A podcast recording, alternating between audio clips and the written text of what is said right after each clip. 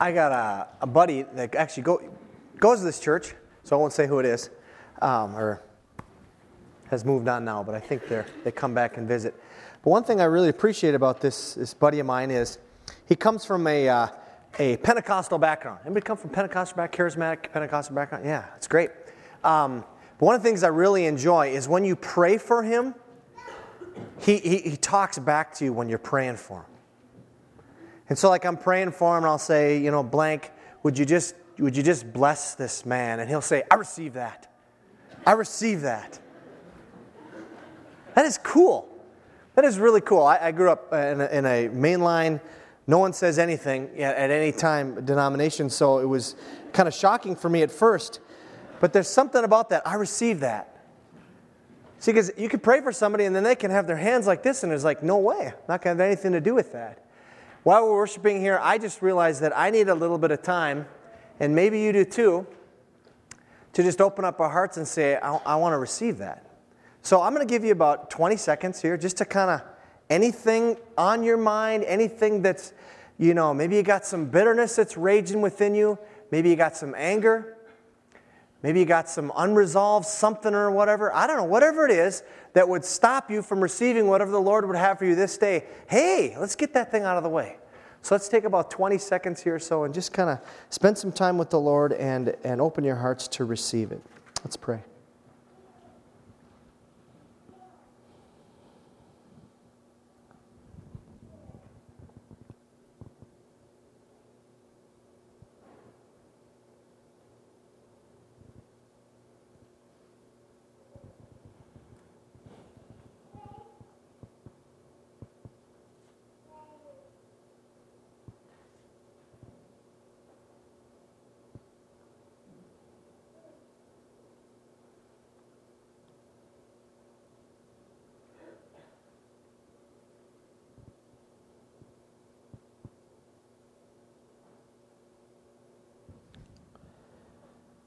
Lord, last week we looked at the passage that says, Humble yourselves, therefore, under God's mighty hand, that he may lift you up in due time. And then the next verse says, Cast all your cares upon him because he cares for you. Cast all your worries, cast all your cares. And God, right now we want to do that. We want to lay them at your feet. We want to acknowledge that we are dependent beings, that you are the independent one. You don't need us. But God, we need you. So we pray right now, even as we look at your word together this morning, this is just going to be an academic exercise. If you don't, by your spirit, come, and if we don't, in our spirit, say, I receive that. So would you just come now and make us be recipients of what you'd have for us? We pray this in Jesus' name. Amen. This is a really, really, really cool day. Um, and I noticed none of you wore costumes. So, that's not why I'm saying it's a really, really cool day. Does anyone know in church history what day this is? Anyone? Huh? Very up there in the cheap seats. I hear it. Reformation Day. This is Reformation Day. Huh? Nobody knows even what that is, huh? This is the day. This is the day in 1517 where one of my heroes, Martin Luther. So uh, look at that. I've made friends with the Lutherans and the Pentecostals in the, in the room already. Martin Luther stuck to, well, it's not actually that door, but it would have, that door would have been there, but the door burned down. But it was a copy of a door. He would have stuck to it. He would have stuck his 95 theses on October 31st, 1517. 487, have I math right? 487 years ago. Martin Luther did something that you're sitting here and enjoying the fruit of. Martin Luther was a guy who was studying law at a university. And one day, as the story goes, and we think this is right, but historians say that Martin Luther was caught in a storm, was also almost killed by lightning. And in that flash, he promised God, God, I'll do anything if you get me out of this. I'm sure many of you have heard that before. Martin Luther actually followed up on it and he went into the monastery. In 1505, he entered the Augustinian monastery. In 1507, he became a priest. He got sent to Rome in 1510, but he got very dis, uh, disenchanted with the ritualism and the, the dead faith that he found. And he was very bright, and so he started teaching theology in the university. And in 1515, he came across the Paul's epistle to the Romans. I'm sure he'd read it before, but now he was going to teach it. And it was during that time that he found this. He writes this. He says, My situation was that although an impeccable monk, meaning he was the perfect monk, I stood before God as a sinner, sinner troubled in conscience, and I had no confidence that my merit would assuage him. Night and. You understand what he's saying? He's saying, all my good stuff is not going to make up for the fact that I'm a sinner. He was getting this from teaching the book of Romans. And he realized, I'm in deep trouble here.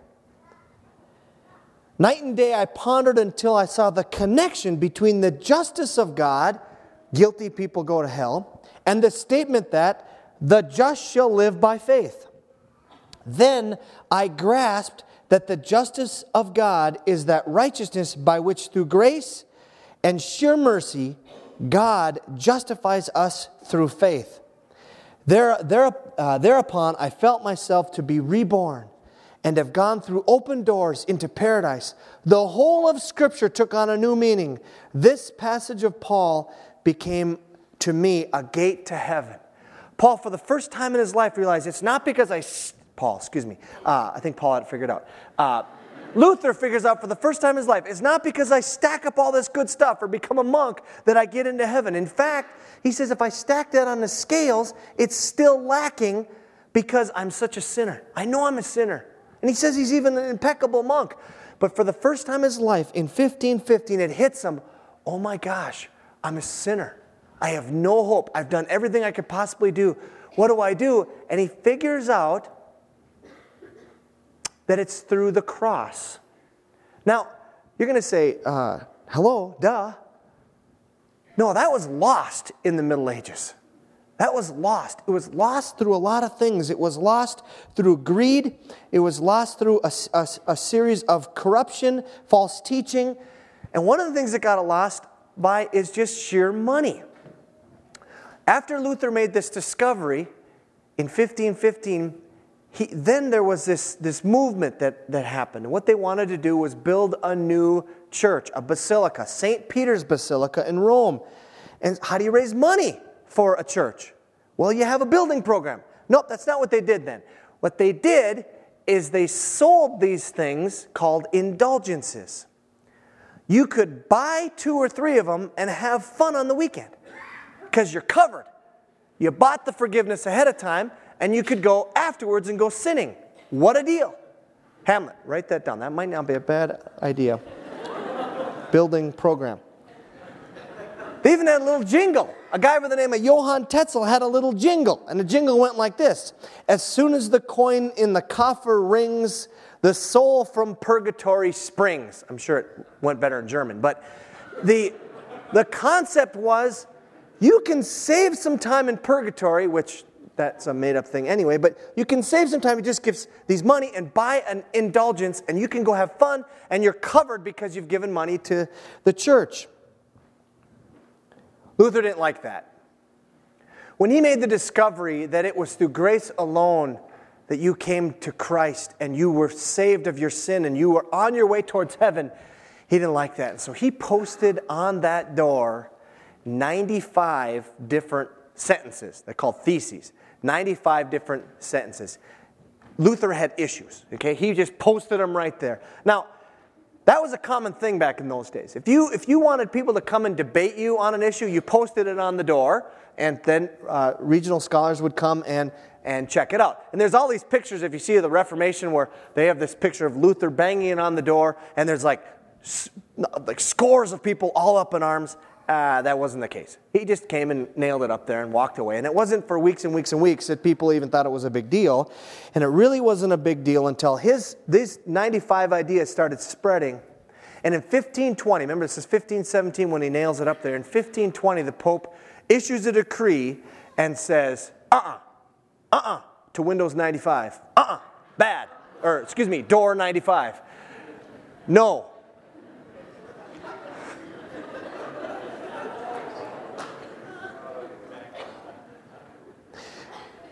And Luther takes the decree and publicly burns it in 1520.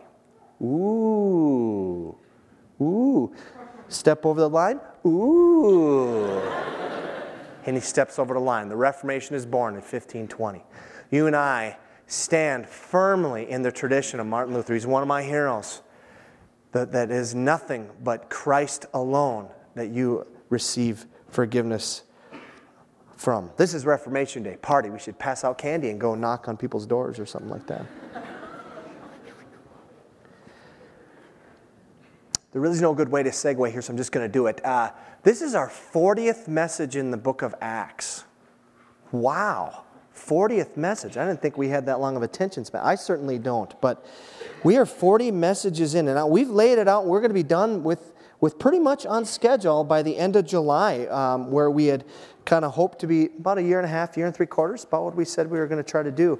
Um, and so, what I want to do is, if you're new to us here, you've been new in the first few, I want to kind of give you a little bit of a recap. Every 40 messages, we're going to give you a recap so you kind of know what's going on. So, if you got a Bible in front of you, um, open it up to Acts chapter 10. And you know what? First guy to, or person, person, guy, gal, woman, man, uh, to grab one from the pew, there, shout out the number where Acts 10 is so we can all, I think they're all the same. And if they're not, make it more interesting. But somebody got it? Shout it out. 778. It's in 778. Acts chapter 10. Acts is in the New Testament. I'm having a hard time finding it myself. There we go. Kind of, I can put the little marker thing, you know, so I don't look like a, like I don't know what I'm doing, but I don't. Okay. Acts chapter 10. Okay, we're going to kind of pick it up from Acts chapter 10. I'm going to give you a little bit of a buggy ride through the, this part of the book of Acts. In Acts chapter 10, something amazing happens. Peter gets this vision, if you remember. Peter gets this vision about uh, the sheet coming down and animals are in it, and the, the, the Spirit of God speaks to him through this vision, saying, Eat it. In other words, saying, You can be among people who are not Jewish, to, to make the story short. And there's a guy by the name of Cornelius we, we meet in Acts chapter 10. Cornelius is a very good guy, but he's not a Jew and he's not a Christian yet.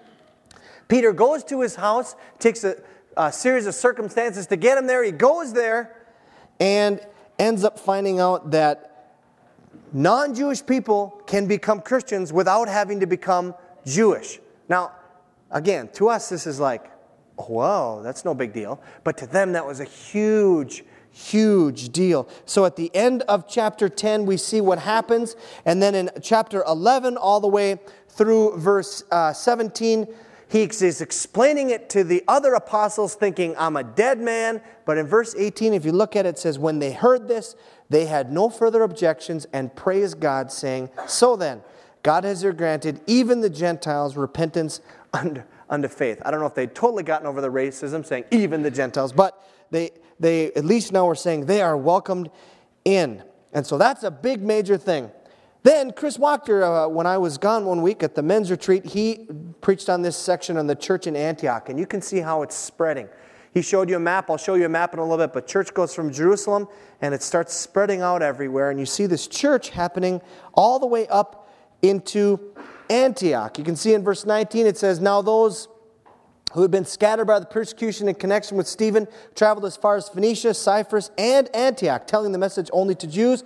Some of them, however, from, were from Cyprus and Cyrene, went to Antioch and began to speak to Greeks also, telling them the good news about the Lord Jesus. The Lord's hand was with them, and a great number of people believed and turned to the Lord.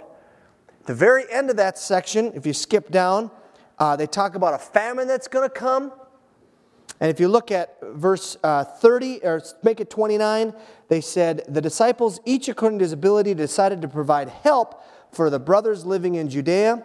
This they did, sending their gift to the elders by Barnabas and Saul. Now, this is important that you, you hang with me here because what happens is, and just like in life, you know, when you got more than one person, you got all kinds of things going on. You got this, this, this, and this. And then meanwhile, back at the ranch, you got this over, and then over here. Okay, hit the pause button for a second because we're going to come right back to that. You hit the pause button, then this whole other thing happens. And that's what happens in chapter 12. Chapter 12, Peter gets in trouble with Herod and gets put to prison. Before that, though, James, the um, James and John, those two were brothers. James gets put in prison and he's actually put to death. And then Peter is also picked up, and they think, oh, great, this is going to be, we got the big kahuna now, and we're going to do the same thing to him. And while he's waiting to get either tried or um, persecuted or perhaps put to death again, either by the sword or however they were going to do it, he gets out. An angel of the Lord lets him out. And I love that line from Core's sermon. There you are, the, uh, the line where he says uh, it was easier for him to get out of prison than for him later to get into the house where the apostles were, because when he comes to the house where the apostles were, they're praying, and you kind of make the assumption even they're praying for him, and they hear him and they go, Wow! They leave the door locked and they go and talk about it, and they say, No, it must be his ghost, which somehow that's more realistic than the person there, but he. So they, they leave him there, and they tell, they tell the, the, the lady, they say, You're out of your mind. And she keeps insisting that he's there, so it must be his angel. And, and, and what's going on? And finally, they keep, Peter keeps knocking and they let him in finally. And so Peter gets to come into there. And so we saw that uh, uh, this is something that really encouraged me about this passage. I'm not sure if Core mentioned this or not. Here they are, they've been praying, and they're even inside praying, and when the answer to their prayer happens, they miss it at first. And that encourages me, because I do that all the time. I, I pray for something, at, at first you're like, oh, yes, God.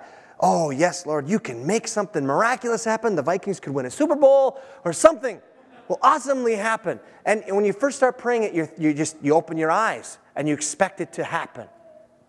And it doesn't happen. It's, you just keep praying for it. And then by the time that it does happen, you're kind of like, no, that didn't, no. Peter's at the, nah, it's his angel. It's a body double. No, no, no, no, no. That encourages me. Carol, my wife, prayed for her father for 31 years. 31 years that he would trust Christ. And I shared last week how he did right before, uh, a few months before his death. And so those things, just keep praying. Keep praying. Peter might come to the door.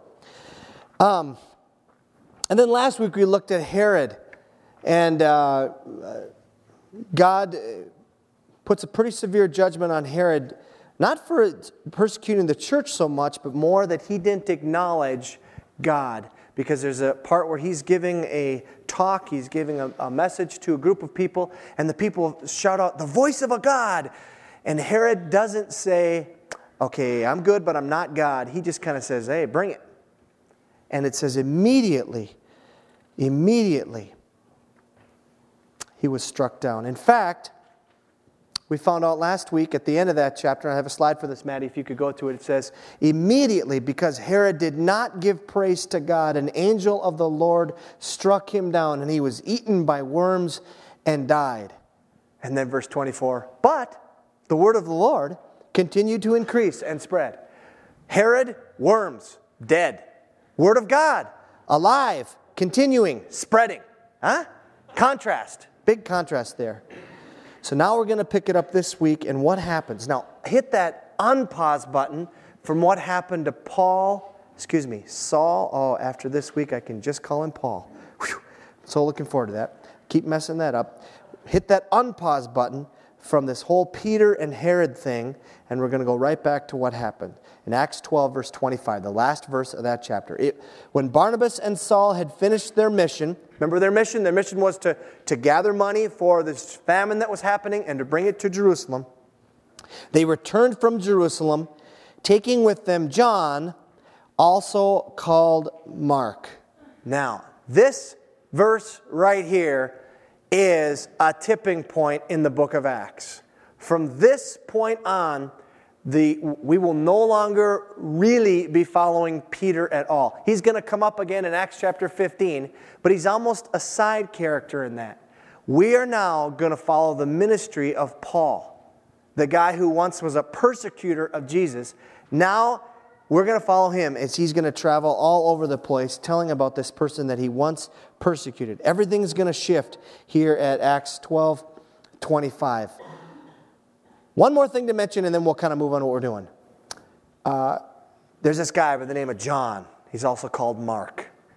Tradition tells us, we don't have biblical evidence, but tradition tells us that this is the young man who probably was from Jerusalem and probably either had eyewitness accounts of Jesus or it was a very close uh, had, had others influence him, and he could uh, be told directly what happened to Jesus, and he was most likely the author of the Gospel of Mark. That's all what uh, history tells us. We don't have that in the scripture, but just to kind of get you a little bit caught up with who this guy is. Okay, now we're in chapter 13.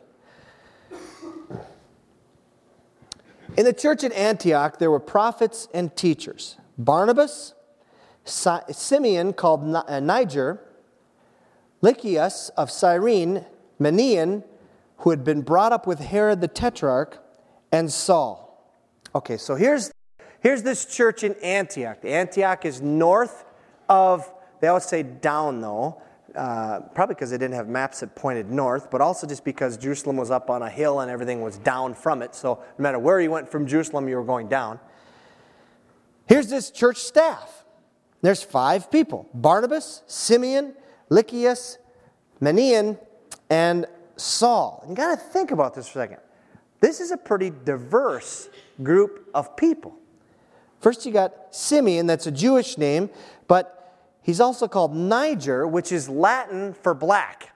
So this guy's probably from Africa. He was probably an African. I was going to say African American, but he'd know an African Antiochian or something. But he was, he would have been an African man. Then you got Lucius, it's a Roman name. Then you get man, man, oh man, you got Manaen, and it says he was brought up with Herod the Tetrarch. Now, this is where it gets confusing. Remember last week you had all those Herods? This is not the Herod who just cacked, it's the Herod that's the cousin of that Herod, and this cousin is the one who had John the Baptist put to death. And what this phrase meant, brought up with, was one of two things. One is it was either that they were nursed by the same uh, mother, but or maybe a nursing, uh, they had a nurse, a wet nurse, but probably it means that, you know, these rich and, and very famous people didn't let their kids just hang out with anybody. So they like selected kids and said, You're going to come and hang out and be my kid's plaything. And that was kind of your role in life, was to be a plaything of, of the Herod or the king. And that's what happened. Most likely that's what this was. And so here's this guy who could have been second in command. Probably next to Herod at that time. And instead, he chooses to be a follower of Christ. He's one of the leaders there. And then in the midst of all this, you got Barnabas and Rabbi Saul. Can you, that's a pretty diverse meeting you'd be sitting, sitting around. Now, verse 2 While they were worshiping the Lord and fasting, the Holy Spirit said, Set apart for me Barnabas and Saul for the work to which I have called them. See, see what's happening there? They're, they're worshiping, they're fasting. It could be as a church or it could be just a staff meeting. Probably the church. Whole church came together and God through the Holy Spirit or God the Holy Spirit speaks to them and says, I want 40% of your staff to go. Set apart for me Barnabas and Saul for the work to which I've called them. I want to kind of take this little chunk a little, by, little bit by little bit because this is really the meat of what we want to talk about today. It says they were worshiping the Lord. Actually, literally, it says they were ministering to the Lord. Isn't that a great phrase? They were ministering to the Lord.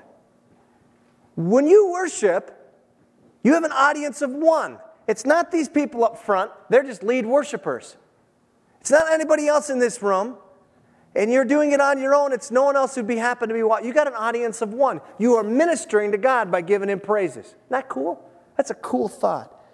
They were ministering to the Lord, they were fasting, they were not eating for a period of time to seek the Lord's direction, or for whatever reason, they were, they were abstaining from food.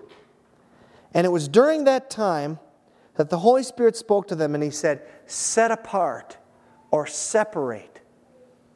Separate out for me. Separate out for me. I'm taking these two. These are for me, not for their own glory, but for me. Set apart for me Barnabas and Saul. And then it says, for the work to which I have called them.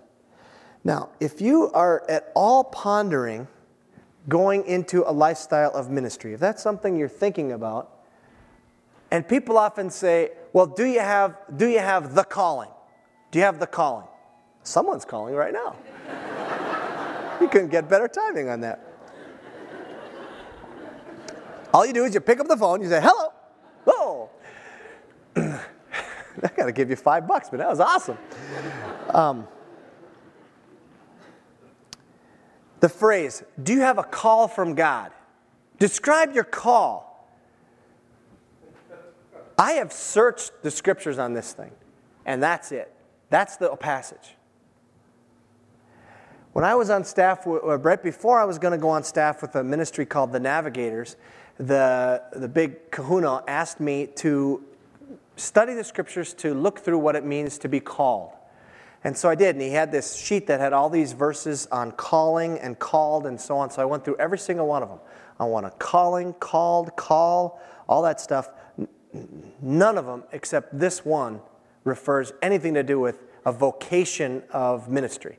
Every other one has to do with being called by God to be a Christian.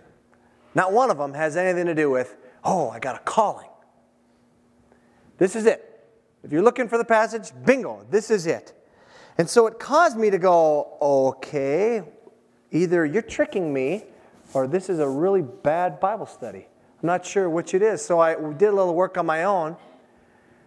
And I've talked with many, many of you in this room who are considering some form of ministry, whether it's just going on a short term thing or a long term mission or a long term going into pastoral service or whatever. And you say, how do I know that I'm called? And so, from that study and from many, many conversations with many people in this room, I think there are three basic things as you think biblically about what does it mean to be called that you think about. First thing is is the Holy Spirit doing something in your life that would make you consider this? Is the Holy Spirit leading you? Is it evident with you? Do you feel a sense of leading? Acts 13, 2, set apart for me, Barnabas and Saul. There's something going on within you or within others around you that makes you think about that. The only other passage that even comes close to this is where uh, I use the Holy Spirit, but Holy Spirit is God, and Jesus was God, obviously, and he chooses 12 disciples. Mark 3, 13 through 15 which I don't have written down. So uh, Jesus went up on a mountainside and called to those, called to him those he wanted, and they came to him. He appointed twelve, designated them apostles, that they might be with him, and that he might send them out to preach and have authority to drive out demons. That's a calling. I mean, that's obvious, right? Jesus just says, "You're coming after me, and you're going to be one of my leaders." Oh, okay. I mean, that's simple. Obviously, Christ is not around in the physical form on earth anymore. So we, you look at is the Holy Spirit doing something like that in your life? As you say, I receive it, is the Holy Spirit doing something like that in your life? Second thing, this is a huge one with me. Do you want to do it? I can't tell you what people I've met with who say, oh man, uh, they have this, this view of God, and I had this view of God too. I had this view of God that uh, if I came to Christ, He would make me want to do the worst thing possible. Oh, shoot, you got me there. And I actually thought it was I'll have to marry some really ugly person. Obviously, didn't come through. I mean, if you put the two of us together, you can see who God answered that prayer for.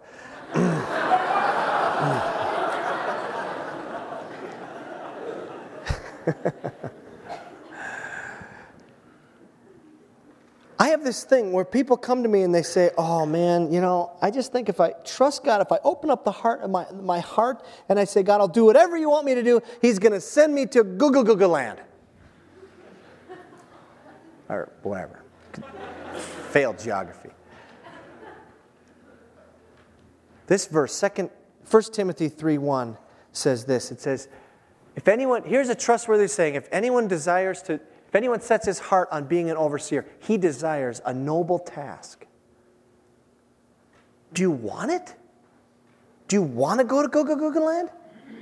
If you don't, now I'm not saying for sure, because sometimes God does send you places that you're thinking, uh, not so sure. But most of the time, you, you, you cannot not do it.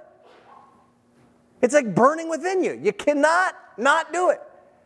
It's on purpose a double negative. I'm not just speaking like I normally do wrong, but you are saying, if I don't do this, there's something within me that's going to explode.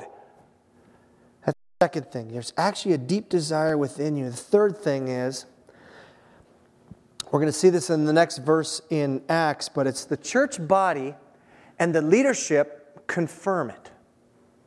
So oftentimes I think it's like, oh, I'm supposed to figure it out. No, I, I, we're going to see in just a minute that it's while they're worshiping, and I, I think the whole church was there, and the Holy Spirit speaks to them, and they confirm it.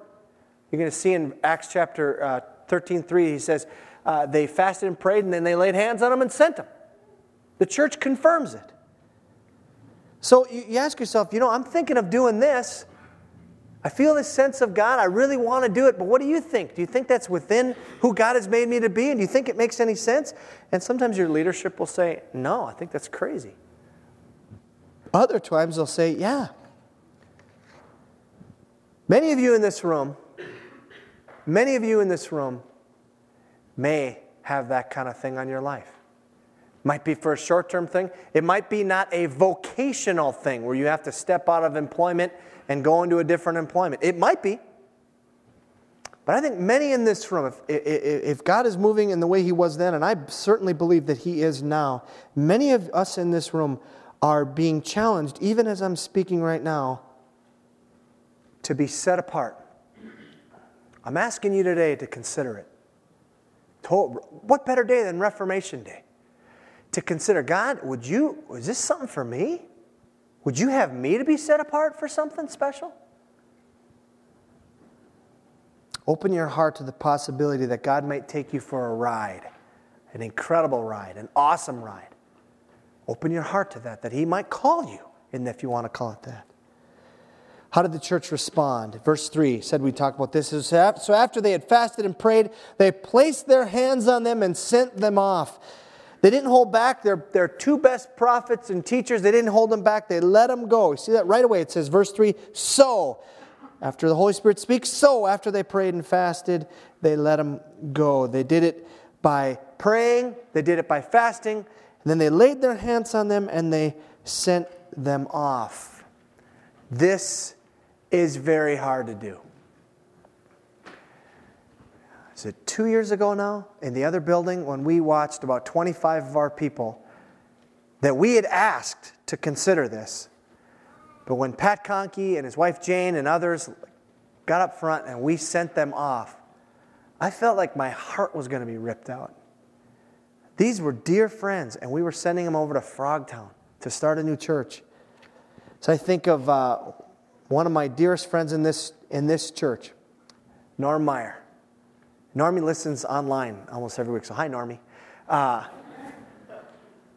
and he got a call. He felt very clear, and we all confirmed it, that God was preparing him to go to seminary and then perhaps to be going overseas.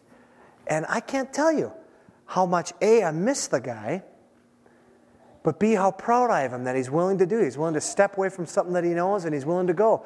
So I want to make a commitment to you. I asked you to consider something. I'm going to make a commitment to you today. If you feel that sense, I don't care who you are, how much entrenched in the leadership at Hope you are, if you feel that sense where God is speaking to you, set apart your name for the work to which I've called them, and you get it confirmed by those things we talked about, I will joyfully and enduringly. I can't think of another word. I don't want to say mourningly because I do mourn. One thing I hate about the Christian life is because I, I become so good friends with so many people and they just go. And that's a good thing, but ah, drives me nuts too. I commit myself today that if you sense God's leading to leave, to go and do something else, that I will support it and I will joyfully and enduringly cheer you on. Okay. Verse 4. after all of that, after being set apart, after the church sponsors them, encourages them, supports them, lays hands on them, sends them off, they are going to be sent off. Verse 4 it says, The two of them. The two of them, sent on their way by the Holy Spirit, went down to Seleucia and sailed from there to Cyprus. When they arrived at Salamis, they proclaimed the word of God in the Jewish synagogues. John was with them as their helper. They traveled through the whole island until they came to Paphos. Now, This is what is going to be known. This verse right here and all the way through the end of chapter 14 is going to be known as Paul's first missionary journey. And so I got a map here and I got a laser pointer. Look, check this. Oh, where'd it go? There we go. Huh? And so here they're in Antioch right here. And they're going to do this trick. They're going to trek by, I assume, by boat, or they're very good swimmers. And they go from here to this island of Cyprus. And they go to Salamis, it says here. And they talk to people in the Jewish synagogues. And they travel the whole thing all over the place. I'm sure this is how they went. And then they go to Paphos right here. And that's where we're going to pick it up. But that's their first leg here. And we're going to go through chapter 14. They're going to go up here, coming around over here, over there, and then up. No, just kidding.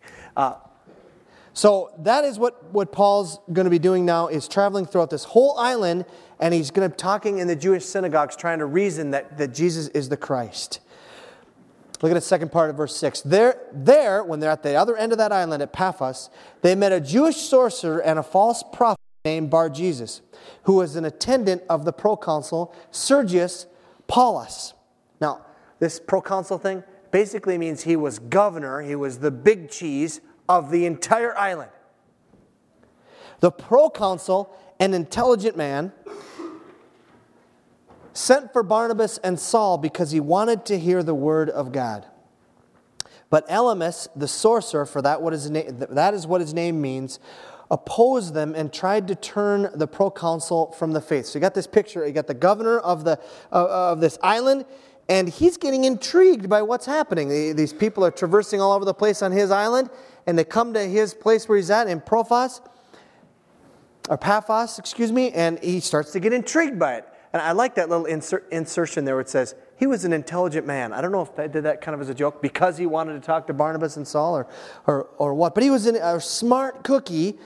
But there's this sorcerer who somehow had an in with this governor who was opposing this whole thing. In fact, he tried to turn the proconsul from the faith. So this advisor, who happens to be a sorcerer, is saying, Whoa, dude, don't do it. Check the horoscope. Bad day. Stay inside day. Don't do it. You need to know something.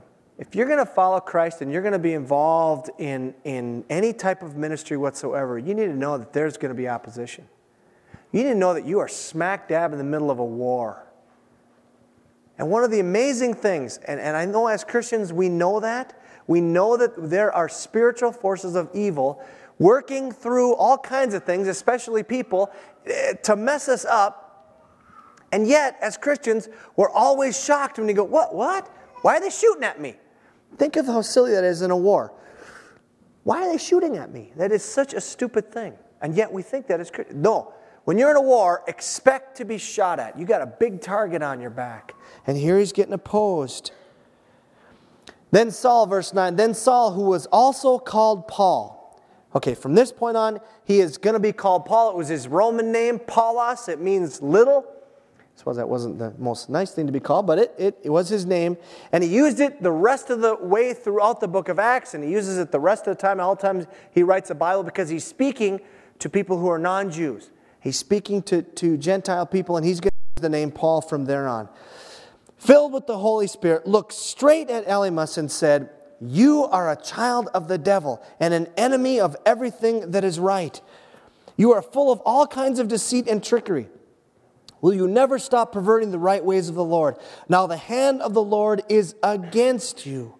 You are going to be blind, and for a time you will be unable to see the light of the sun. Immediately, mist and darkness came over him, and he groped about, seeking someone to lead him by the hand. Now, think of that. Think of this in, in context. Here's Paul. He's, he's a foreigner to this land. He's talking with the governor. There's one of the governor's aides standing right there, and he turns to him in nice Norwegian and says, you're a child of the devil. An enemy of everything that is right. You're full of all kinds of deceit and trickery. Now, good Norwegians don't do that. But that's what Paul does. How does he get away with that? Is that being a nice Christian? Look what it says. It says, next slide. There we go. Nope, go back. Where am I? Don't have that one. Wow, you're good. How'd you do that? Maybe I did that. Son of a gun. Okay, anyway, it says, he was filled with the Holy Spirit. Paul was filled with the Holy Spirit, he could do that. There are times, ladies and gentlemen, when you need to take the gun of rebuke and pull both barrels at people. There are times when you need to say things about as straightforward and right over the head as you can. If you've ever sat in on an intervention where someone's got chemical abuse, drug or alcohol abuse, you need to pull both barrels and say, Listen, I love you, but you're a child of the devil. No, no, you don't say that. You, you just speak it out straight. And here's what Paul does. And when that happens, immediately mist and darkness came over him and he groped about. And look what happens as the result of when the Holy Spirit called, they left. And when the Holy Spirit said, Speak these, albeit harsh words to this guy, look what happens. Verse 12. When the proconsul saw what had happened, he believed, for he was amazed at the teaching about the Lord. Now, as we close, I want to challenge you with something. What is the Holy Spirit asking you to consider? Is there at all an inkling within you that the Holy Spirit is asking you to do something outside of your comfort zone for His sake? Is there something, even when we started with that 20, 30 seconds of silence, that I say, I want to receive this, that God was asking you to do? Let me just encourage you do it. Step out. If it's something He's asking you to do on a short term, get it done. If it's something He's asking you to do on a long term, seek wisdom from other people, ask God in prayer, keep going on in that. Seek the advice from the other people in this church, or if you're part of other groups or Bible studies, ask them what they think. Before I came on staff with the Navigators, I wrote about five people that I knew and asked them, Am I, am I crazy of thinking about going into a life of ministry? I asked uh, the two people who in life are, I don't make any major decision without asking my father and the guy who led me to Christ, Tom Larson. I don't, I don't make major decisions without asking those two people. This morning, I want to ask you is the Holy Spirit doing something in your life that you need to step out and to do? For some of you in this room, the Holy Spirit's asking you for the first time in your life to maybe consider that He's there at all. And you're sitting there going, Man, I just came in here just because I got drug. It was an hour later. I thought, Oh, I'll just go to church, I guess. And for the first time in your life, the Holy Spirit's saying, Hello, I want to get to know you.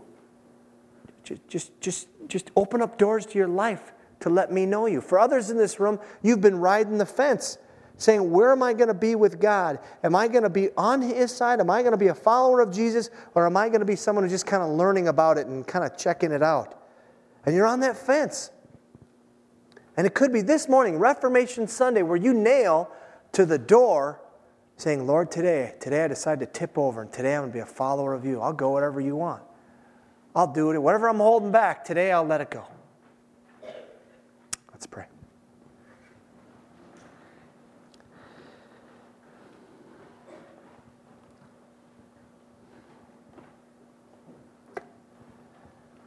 God, I just ask by your Spirit that you would come and, and fill this room with your presence. You'd fill it so that when we leave here, we've made it very clear in our hearts and mind that, that you've spoken to us, whether it's just a, a word of comfort, or whether it's an encouragement, or whether it's a conviction to stop doing something that we know doesn't please you and isn't satisfying to us either. We're being duped by sin.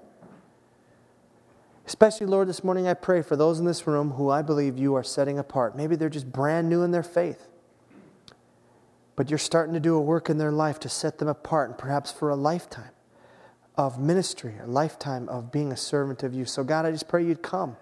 I pray we'd look back at this day and, and people would say, I was on Reformation Sunday, that the Lord spoke to me and that I, I decided I wanted to go overseas, or I decided that I wanted to be involved in leading a Bible study or, or being involved with people in my workplace, or whatever it is. God, would you just come and encourage us to be set apart for your glory, God? Lord, too, I just, I just uh, echo what Tim was saying before about would you just be, would you just be blunt with us, God? Would you just speak truth to us and be honest with us so that we can hear what you have to say. If it's a harsh word like Paul gave to um, the sorcerer, God, would, would we hear even that? Would we hear the harsh word from you that we need to hear? And, but then, God, not so that we reject it, but so that our, it opens us up like a, like a walnut being cracked so we can enjoy what's the good fruit inside. And so, God, I ask for that here, that you would do that. Even in my life, too, Lord God, that you just come and minister to us, even as we close in these songs. Pray this in Jesus' name. Amen. Please